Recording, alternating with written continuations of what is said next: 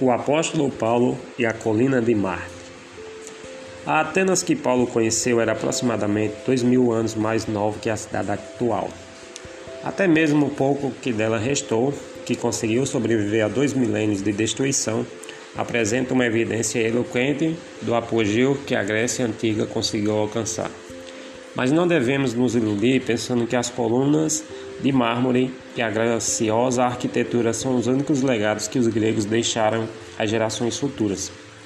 A democracia, o ideal político da maior parte do mundo, originou-se em Atenas. Estudantes de virtualmente todas as universidades importantes do mundo continuam a examinar as filosofias de Sócrates, Platão e Aristóteles. As peças dramáticas de Sófocles e Eurípides, escritas centenas de anos antes do nascimento de Cristo, são ensinadas ainda hoje nos quatro cantos da Terra. Os estudiosos da matemática memorizam os teoremas e as fórmulas de Pitágoras e Euclides e a cada quatro anos milhões de pessoas assistem via satélite os atletas de inúmeras nações competirem nos Jogos Olímpicos, um acontecimento iniciado pelos gregos nos, no ano 776 a.C.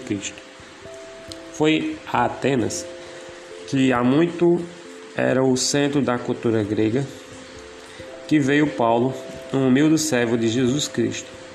Ele que recentemente havia sido agredido e preso em Filipos e que há pouco fora expulso da, de Tessalônica e Bereia pelos judeus irados.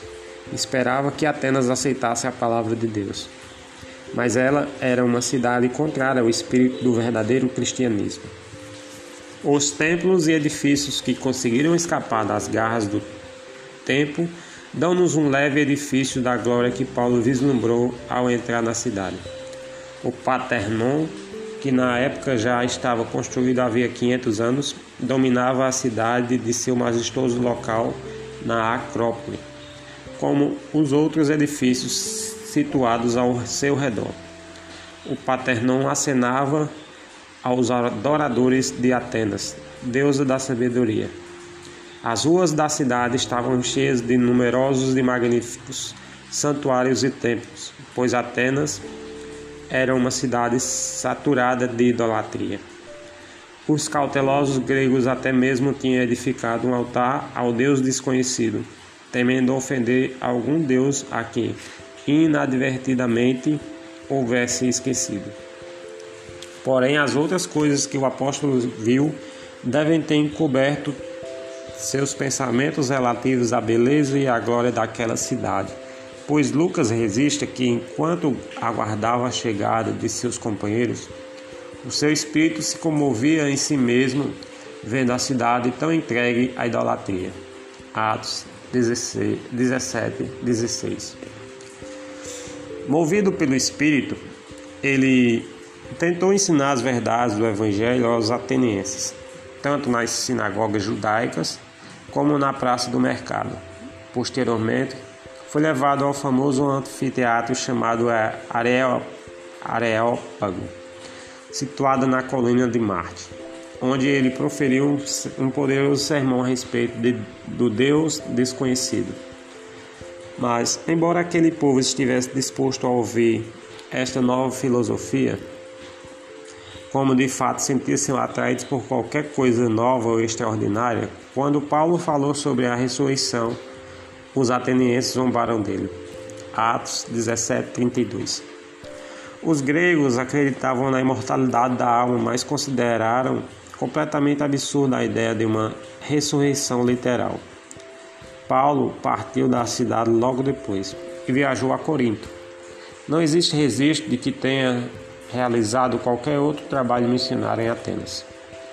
Embora Paulo tenha permanecido diante do conselho Areópago apenas alguns minutos e deixado a cidade após uma curta estadia, sua presença naquela, naquele local simboliza o choque entre o Evangelho e o mundo de sua época.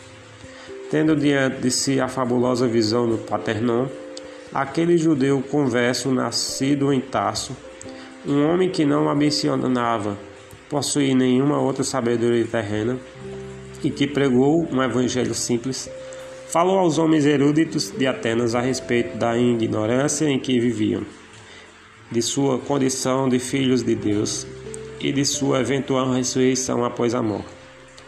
Porém, eles não acreditaram nesses ensinamentos, como acontece a maior parte do mundo atual. Não é uma estranha ironia que a cidade de Atenas, um famoso centro de conhecimento, reconhecida em todas as épocas por sua sabedoria, tenha rejeitado essas verdades, que são mais preciosas do que todas as outras? Não foi simplesmente sua idolatria que motivou tal rejeição pois muitas outras cidades igualmente idólatras proporcionaram aos apóstolos de Jesus Cristo um campo frutífero de trabalho. O mal que afligia Atenas era o de adorar a sabedoria dos homens. Foi este problema, mais do que qualquer outro, que provocou a decadência da primitiva Igreja de Jesus Cristo. À medida que o Evangelho era propagado ao mundo, suas verdades simples foram cada vez mais misturadas a filosofias dos homens. A sabedoria de Deus foi rejeitada como uma insensatez. Diminuiu-se o valor da expiação e da ressurreição, ambas rejeitadas. Os homens cegos à sabedoria de Deus, por sua própria concepção intelectual, acrescentaram ou subtraíram, segundo sua própria vontade as verdades reveladas por Deus. Gradual e inevitavelmente esses ensinamentos preciosos foram alterados, pervertidos e perdidos.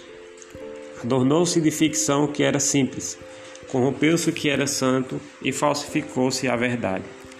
A tragédia de Atenas tornou-se a tragédia da grande apostasia. Os homens permaneceram à sombra do Panternon e não conseguiram ver a luz no mundo o, ofuscados pelo brilho do seu próprio entendimento, ficaram cegos à glória de Deus. Trilhando seus próprios caminhos, passaram por cima de, da pedra de tropeço de Cristo e sua crucificação.